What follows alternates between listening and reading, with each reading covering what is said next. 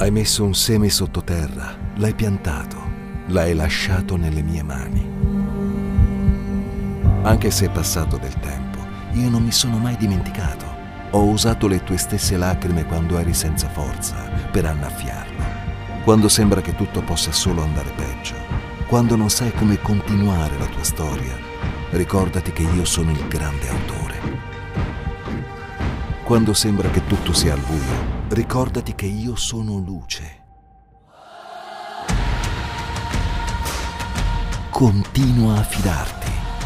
In tutto questo tempo non sei stato sepolto, ma piantato. Ora è arrivato il momento di sbocciare. Questo è il tempo della tua ricompensa.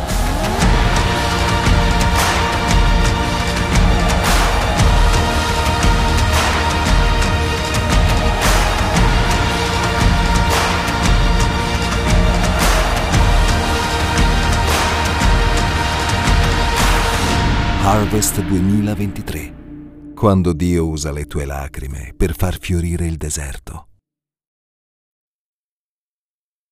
Allora, ehm, questa parola nasce da un doppio, una doppia sfaccettatura. E innanzitutto è nata da una eh, valutazione mia personale di eh, quello che è il mio momento spirituale. È circa una decina di giorni che sto facendo un'autovalutazione, cosa che nel mio caso è sempre molto pericolosa, perché io sono abbastanza severo con, con me stesso e, e, certe volte eh, quando faccio questo genere di, di autoanalisi eh, vengo schiacciato eh, da, da, me stesso molto più di quanto Dio stesso voglia schiacciarmi, perché Dio non vuole schiacciarci, Dio vuole lavorare con noi, vuole liberarci, eh, però a- alcune volte noi siamo... Eh, non è un po' troppo alto questo volume? Eh, per favore, abbassa un, un pochino. Alcune volte siamo noi che eh, esageriamo è nostro, la nostra anima, i nostri sentimenti, quello che siamo noi caratterialmente, che ci schiaccia. Io certe volte ho questa purtroppo tendenza ad essere schiacciato da me stesso, essere molto molto molto severo con me stesso. Quindi se da un lato l'autovalutazione è, da, è, da, è sicuramente una cosa molto buona perché eh, ci mette di fronte a, a, noi ed è importante farla per, per capire se il nostro percorso spirituale sta avanzando o sta indietreggiando, se stiamo crescendo o stiamo restando dei bambini. Eh, mh, credo che, che, ciascuno di noi eh, periodicamente si debba mettere di fronte allo Spirito Santo per fare questo tipo di valutazione. A che punto è il suo percorso spirituale? Eh, L'Apostolo Paolo non vuole che noi eh, restiamo bambini spiritualmente, no? Vuole che noi diventiamo maturi. Solo che molto spesso questo, questo si scontra con, con, noi, si scontra con quella che è la nostra vita, con quelli che sono i nostri atteggiamenti, con quelli che sono i nostri comportamenti e anche con quelle che sono le nostre scelte. Quindi il fatto che noi possiamo diventare più o meno, eh, più o meno possiamo crescere più o di meno nella fede, molto spesso dipende anche da, da, da quelle che sono le nostre scelte. Quindi eh, invito ciascuno di noi a fare delle autovalutazioni, quindi periodiche, per capire se il percorso, se la propria crescita spirituale sta avvenendo oppure c'è una regressione, perché si può anche regredire. E di farlo però sempre guidati dallo Spirito Santo. Perché, come dicevo, come accennavo prima, tra l'altro eh, l'amministrazione, proprio lo Spirito Santo ha rivelato i tre quarti della parola che, che verrà rilasciata oggi. E se l'autovalutazione che noi facciamo è una, un'autovalutazione eh, mentale, intellettuale, o peggio ancora, guidata dai nostri sentimenti, da come stiamo in un determinato momento storico della nostra vita, questa autovalutazione può finire per schiacciarci se invece l'autovalutazione permettiamo allo Spirito Santo che Lui la faccia, probabilmente Lui ci mostrerà le aree in cui dobbiamo lavorare. e anche nel mostrarci le aree in cui dobbiamo lavorare, noi dobbiamo stare molto molto molto attenti perché? Perché c'è il rischio che se facciamo quello che dobbiamo fare con i nostri sforzi, con le nostre forze, il fallimento che ne deriverà porterà ancora più frustrazione di prima. Io mi sono trovato a un certo punto che mi sono reso conto che sforzandomi con le mie forze e continuando a fallire, perché la verità è che quando facciamo con le nostre forze senza chiedere l'aiuto dello Spirito Santo siamo destinati prima o poi a fallire, il nostro sforzo, per quanto può essere buono, per quanto può essere, quanto essere buona la nostra volontà, prima o poi ci stancheremo e saremo destinati a fallire e questo produrrà ancora più frustrazione in noi. Viceversa, se è lo Spirito Santo che ci guida, se è lo Spirito Santo, se noi affidiamo il nostro cambiamento allo Spirito Santo che guida la nostra vita, allora il frutto sarà duraturo, il frutto sarà concreto e il frutto sarà stabile. Non so quanti di voi si sono resi conto che ai primi tempi della conversione, quando il nostro spirito viene rigenerato, noi riceviamo una nuova natura, i cambiamenti sono veloci, sono rapidi. Tanti, tanti di noi cambiano velocemente, in tanti atteggiamenti, tanti comportamenti, senza neanche... Eh, senza neanche che ce, che ce, ne rendiamo conto. Io in un sacco di cose sono cambiato al momento della conversione, da, dall'oggi al domani. A, facevo determinate cose senza che nessuno mi dicesse nulla, ho cominciato a farne determinate altre. Era il mio spirito che, appena rigenerato, aveva cominciato, era, era sveglio, era attivo, era vivo in me, ok? Insieme allo Spirito Santo. Col passare del tempo, non so quanti si sono resi conto, i cambiamenti diventano molto più lenti. E diventa sempre più difficile cambiare anche le piccole cose della nostra vita che dovremmo cambiare. E certe volte ci sforziamo di cambiarli con le nostre forze e torniamo sempre a fallire. Sempre a fallire. Io mi sono chiesto, Dio, ma perché? Perché noi dovremmo diventare maturi, dovremmo crescere. Dovrebbe essere più facile lavorare su noi stessi perché ti conosciamo, perché abbiamo un rapporto con te. E invece i cambiamenti diventano sempre più difficili, sempre eh, eh, più lenti. Alcune volte c'è una regressione. Chi ha mai vissuto questo? Io l'ho vissuto. Bisogna essere sinceri e onesti con noi stessi non è una predica che vuole bacchettare, eh? ve, lo, ve, lo, preannuncio, è una, cre- è una predica che ha portato balsamo al mio cuore, ora ci arriviamo al balsamo, queste sono le premesse, ok? Ora c'è lo shampoo prima, prima, dello, prima si fa lo shampoo e poi il balsamo perché ammorbidisce, non è al contrario perché sennò eh, non, non funziona. Quindi però effettivamente è, è così, è così. Noi eh, col passare del, del, tempo, col passare degli anni, col passare dell'esperienza, anche nella, nella fede, i cambiamenti diventano sempre più complicati e sempre minori, sempre di meno. Alcune volte arriviamo a brillare anche di meno. Questo senza voler appesantire e colpevolizzare nessuno, è perché non stiamo attenti a quello che ci dice la parola. L'Apostolo Paolo in Prima Tessalonicesi, capitolo 5, versetto 19, è categorico in un'affermazione. Non spegnete lo spirito. Se dice non spegnete lo spirito, significa che noi possiamo spegnere lo spirito. E se e lui è, è, è, è categorico in questo, lo spirito pneuma, lo Spirito Santo, sta parlando dello Spirito Dio, che in senso assoluto ovviamente non si può mai spegnere, perché Dio non si spegne in senso assoluto. In noi si può spegnere, noi lo possiamo spegnere. E sapete in che modo lo possiamo spegnere? Quando il connubio anima corpo, anima, carne, vivendo sempre e solo seguendo anima e carne, finisce per sommergere schiacciare lo spirito. Lo relega in un, in un, in un angolino della nostra vita.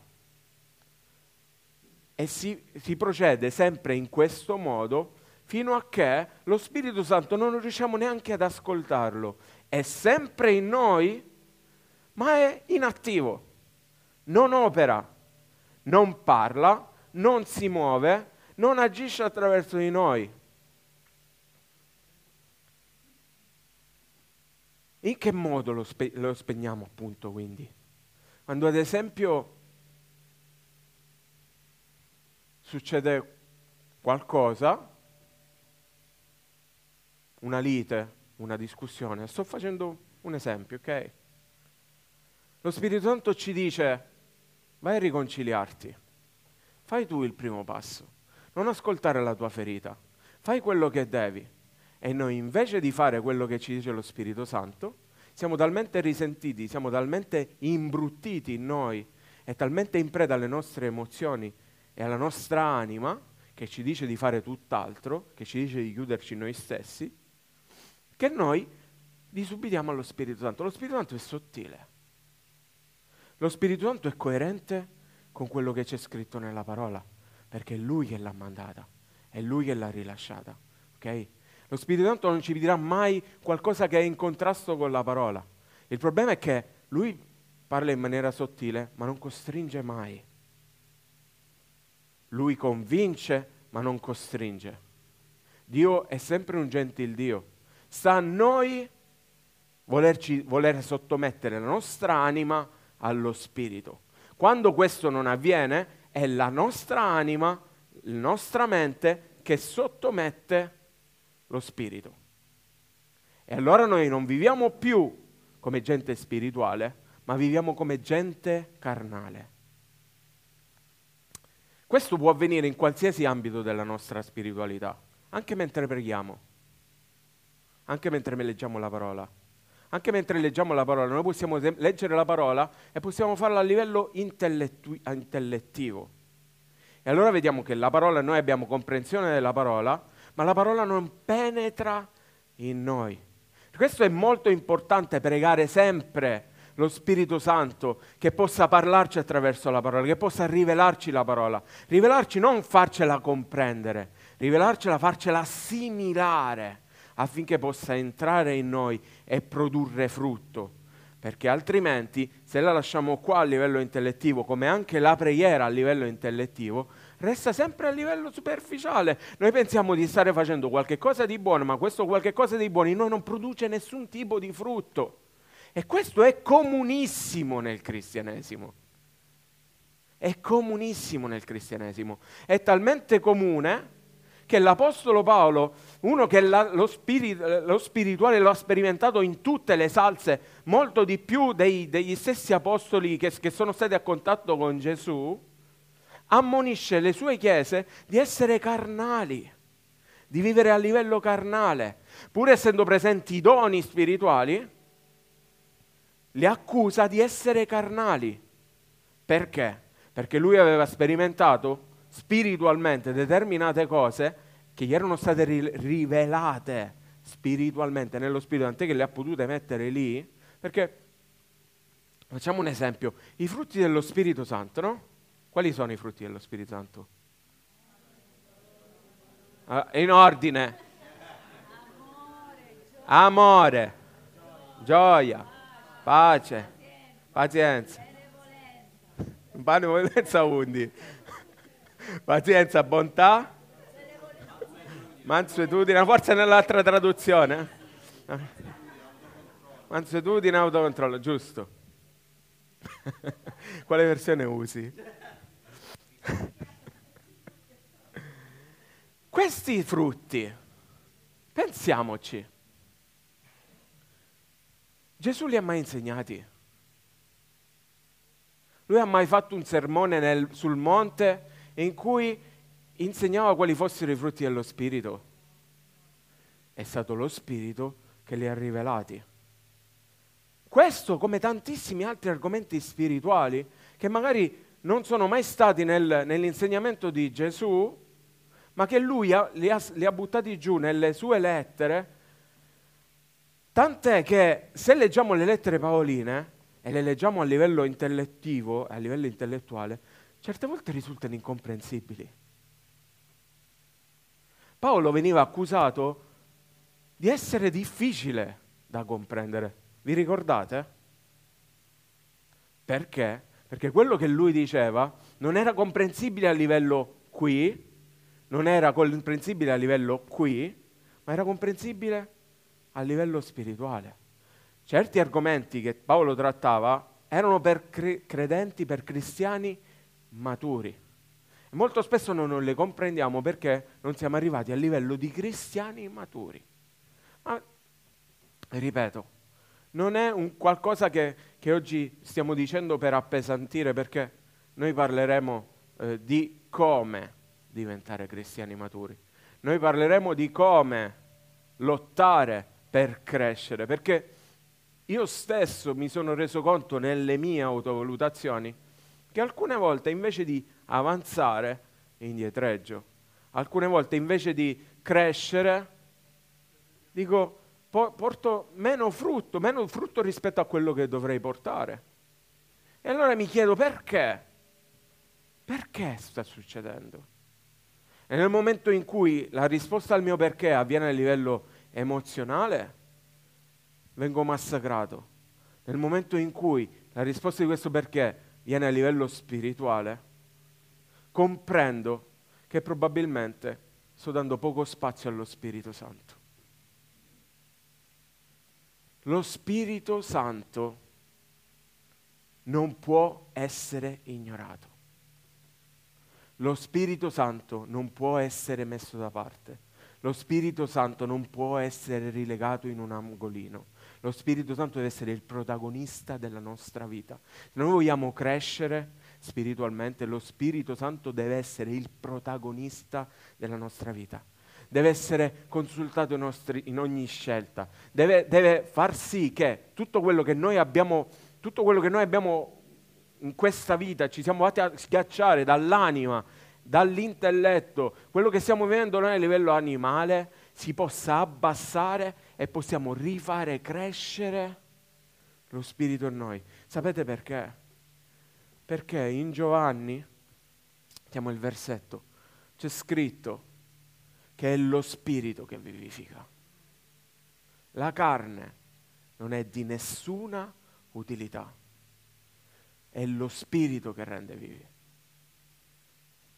Certe volte quando schiacciamo lo spirito e senza neanche rendercene conti, rendere conto, tornano in noi dei fantasmi, tornano in noi degli stati d'animo, tornano in noi una tristezza, torna in noi una, uno star male, torna una soddisfazione che, che è un chiaro segno evidente che noi non stiamo facendo, non stiamo, non stiamo vivendo per lo spirito, ma stiamo vivendo soltanto a un livello animale.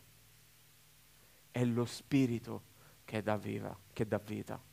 Se noi ignoriamo lo spirito, noi siamo dei morti che camminano.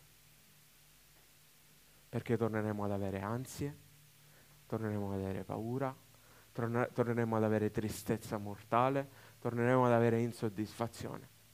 Non so quanti di noi stanno attraversando questo tipo di momento in questo, in questo cioè que- questo tipo di stato in questo momento. Quanti si sentono tristi, quanti si sentono in uno stato di ansia, quanti si sentono in uno stato mortale. Non c'è da vergognarsi in questo. Purtroppo certe volte ci dimentichiamo che lo Spirito Santo abita in noi e che lo Spirito Santo ci vivifica. E che noi dovremmo dare spazio allo Spirito Santo. Ma non dobbiamo farlo con le nostre forze. Non è facendolo attraverso le nostre forze che avremo vittoria. Non è combattendo con le nostre forze che avremo vittoria. Se combattiamo con le nostre forze ci stancheremo e non arriveremo da, da nessuna parte. Viceversa, viceversa, noi dobbiamo arrenderci a Dio. C'è un salmo che parla di questo e che mi ha parlato in una maniera pazzesca di come noi dovremmo molto di più appoggiare, appoggiarci su Dio, appoggiarci sullo Spirito Santo, vivere in comunione con lo Spirito Santo. E quanto veramente dovremmo smetterla di combattere con le nostre forze. Il Salmo è il Salmo, il Salmo 84, che dice così, beati quelli che abitano nella tua casa e ti lodano sempre. Guardate, beati quelli che trovano in te Beati quelli che trovano in te la loro forza. Beati, felici fino a generare invidia, quelli che trovano in te la loro forza, che hanno a cuore le vie del santuario. Quando attraversano la valle di Baca, essi la trasformano in un luogo di fonti e la pioggia d'autunno la ricopre di benedizioni. Lungo il cammino aumenta la loro forza, guardate, lungo il cammino aumenta la loro forza e compaiono infine davanti a Dio in Sion. Alcune volte noi arriviamo spompati. Pensate alla differenza. Allora, facciamo un po' di un excursus, un breve excursus. Vi faccio capire che cos'è la Valle di Baca e eh, chi sono questi. Rimetti i versetti precedenti per favore quelli che trovano in te la loro forza. Praticamente eh, sta parlando dei pellegrini, coloro che da posti molto lontani andavano verso il santuario, verso il Tempio di Gerusalemme e lo facevano ovviamente con i mezzi del tempo, che avevano cammelli, avevano i piedi, avevano queste cose qui, no? Non avevano, non avevano diciamo, altra tecnologia che gli permettesse di attraversare questi luoghi.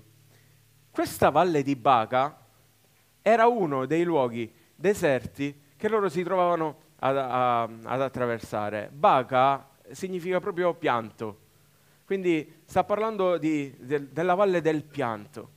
A un certo punto del loro percorso, mentre loro attraversavano queste valli, recitando i canti dei pellegrinaggi, quelli che vanno dal 113 al 133, non so, fate un, se avete questa curiosità, andate a rileggere anche velocemente i, i, i, titoli, anche solo i titoli dei salmi dal 113 al 133, che sono i, i, canti dei pellegrinaggi. Loro, mentre facevano questi pellegrinaggi, cantavano questi salmi che non facevano altro che, che esaltare Dio, Dio. Il 90% di questi salmi sono salmi che esaltano Dio. E allora immagino questo percorso che loro facevano dai posti lontani verso il santuario e in cui cantavano e avevano la mente rivolta verso Dio, verso Dio, verso le, tessevano le lodi di Dio, cantavano, cantavano Dio, tu sei meraviglioso, Dio, tu sei grande, Dio, tu sei potente, Dio, tu allontani i nostri nemici, Dio. E mentre cantavano questo e attraversavano questi luoghi deserti, guardate cosa dice la parola, trasformano il luogo di fonti un luogo deserto. Io non so quanti di noi stanno attraversando in questo momento un, luogo, un momento triste, un momento di aridità. Quanti stanno attraversando oggi questa valle del pianto. E allora lo Spirito Santo vuole dirti oggi, smettila di combattere con le tue forze. Smettila di cercare conforto nella tua anima. Smettila di combattere a un, a un livello carnale. Fatti aiutare dallo Spirito Santo. Trova e vai a cercare in Lui la forza. Perché così facendo e lodando e adorando Dio, guardate cosa succede. Succede che anche il luogo peggiore anche il momento peggiore della nostra vita può essere trasformato in un luogo di fonti. E noi abbiamo, e noi abbiamo la capacità, perché ci è stata data grazie allo Spirito Santo in noi, di trasformare ogni momento negativo che stiamo vivendo in un luogo di fonti e di benedizioni per noi e per chi ci circonda. È la pioggia d'autunno, quella che viene dal cielo, è Dio che bagna il terreno arido, la ricopre di, di di, di benedizioni. Lungo il cammino stiamo ancora attraversando e mentre attraversiamo lo diamo. Signore, tu sei meraviglioso. Dio, tu hai sotto controllo. Dio, io non voglio più combattere con le mie forze. Dio, io arrendo tutto a te. Dio, tu hai il controllo della mia vita. Io sto attraversando questo momento difficile. Io mi sento incapace, io mi sento inetto, io non riesco a superare i miei fallimenti, io continuo a fallire, ma tu tu puoi farlo in me. Io arrendo questo lato del mio carattere. Io arrendo questa cosa che non sto riuscendo a cambiare. L'arrendo a te. Mentre attraverso questo deserto, mentre attraverso questo deserto arido, mentre attraverso questa valle del pianto, questo luogo arido, e mentre cammino così, aumenta la mia forza. Aumenta la mia forza. E compaiono davanti a Dio in Sion. E bellissimo. Ed è parola viva, è parola vivente. Quanto stiamo lottando con le nostre forze? Quanto stiamo vivendo a livello carnale, a livello dell'anima? Quanto ci stiamo facendo guidare nella nostra vita? Le nostre scelte le stiamo prendendo sol- solo ed esclusivamente per il nostro intelletto, per quelle, peggio ancora per le nostre emozioni, perché ancora ancora l'intelletto magari qualche scelta giusta la facciamo, quando vi le facciamo per emozioni, 90% sono scelte sbagliate. Basta, basta, arrendiamoci. Dio mi ha detto, arrenditi. Stai attraversando quello che stai attraversando, arrenditi, arrenditi. C'era un personaggio del Nuovo Testamento che è sempre lo stesso è sempre l'Apostolo Paolo. L'Apostolo Paolo che è, è straordinario. È straordinario perché è stato quello che ne ha passate di, di tutti i colori. Leggiamo, leggiamo, vediamo quello che, che ha passato lui.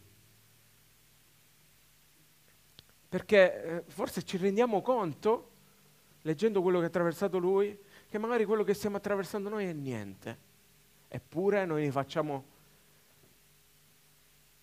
un disastro. Seconda Corinzi, capitolo 11, 24 al 30. Dai giudei cinque volte ho ricevuto 40 colpi meno uno. 40 colpi meno uno dai giudei, i suoi. Tre volte sono stato battuto con le verghe. Una volta sono stato lapidato. Tre volte ho, fa- ho fatto naufragio. Ho passato un giorno e una notte negli abissi marini.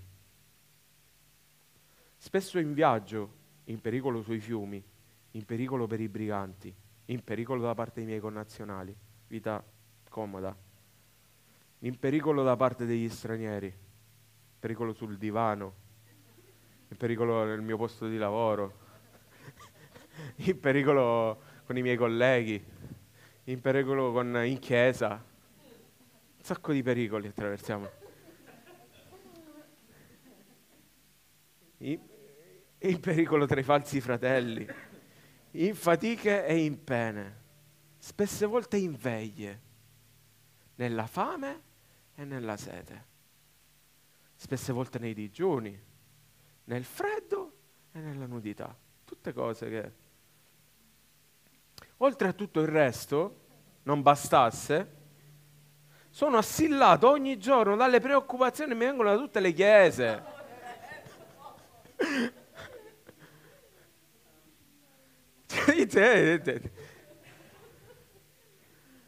E la cosa straordinaria, sapete qual è?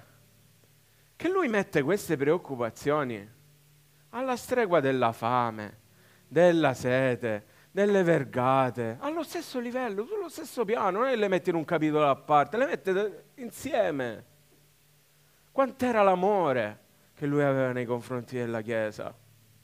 Cioè, dico, mamma mia, quanto dobbiamo crescere? Quanto veramente siamo ancora carnali, secondo quello che è il metro, se ci confrontiamo e ci paragoniamo poco poco a, a, a, alla spiritualità di, dell'Apostolo Paolo?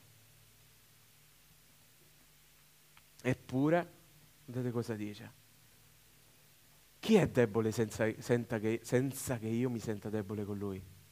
dopo che fa il riassunto di tutto quello che ha attraversato, qual è la sua preoccupazione? Io ho vissuto tutto quello che ho vissuto affinché se c'è qualcuno debole, io possa familiarizzare con la sua debolezza. Affinché se c'è qualcuno che ha attraversato quello che ho attraversato io, l'ho attraversato io prima di lui e io possa essere un balsamo, un ristoro. È straordinario. È straordinario. Chi è scandalizzato senza che io frema per lui? Se bisogna vantarsi, mi vanterò della mia bella casa. Vanterò della mia bella moglie, bellissima moglie. Vanterò del mio lavoro, vanterò della mia bella macchina, vanterò di tutte queste cose qui. No, lui si vantava della sua debolezza. Si vantava della sua debolezza.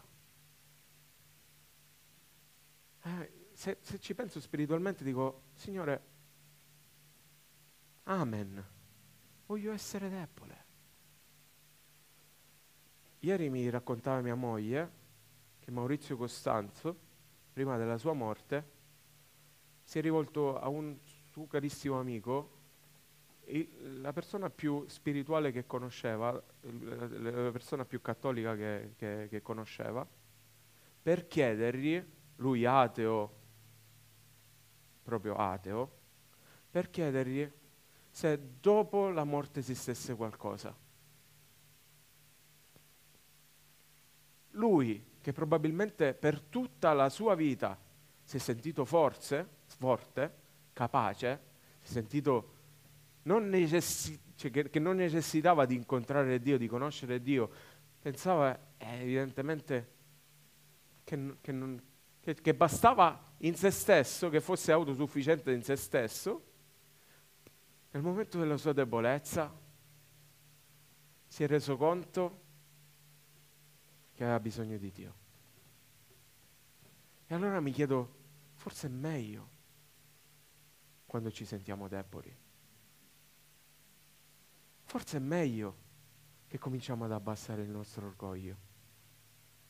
Forse è meglio quando cominciamo a non sentirci tanto così sicuri di noi stessi, delle nostre capacità. Forse è meglio quando cominciamo a mettere in dubbio e in discussione quelli che sono i nostri ragionamenti. Perché il nostro ragionamento sta distruggendo il nostro spirito. Quello che noi pensiamo che sia giusto con la nostra mente a livello intellettuale sta spegnendo il nostro spirito. E si scontra questo, si scontra nettamente con quello che dice Paolo.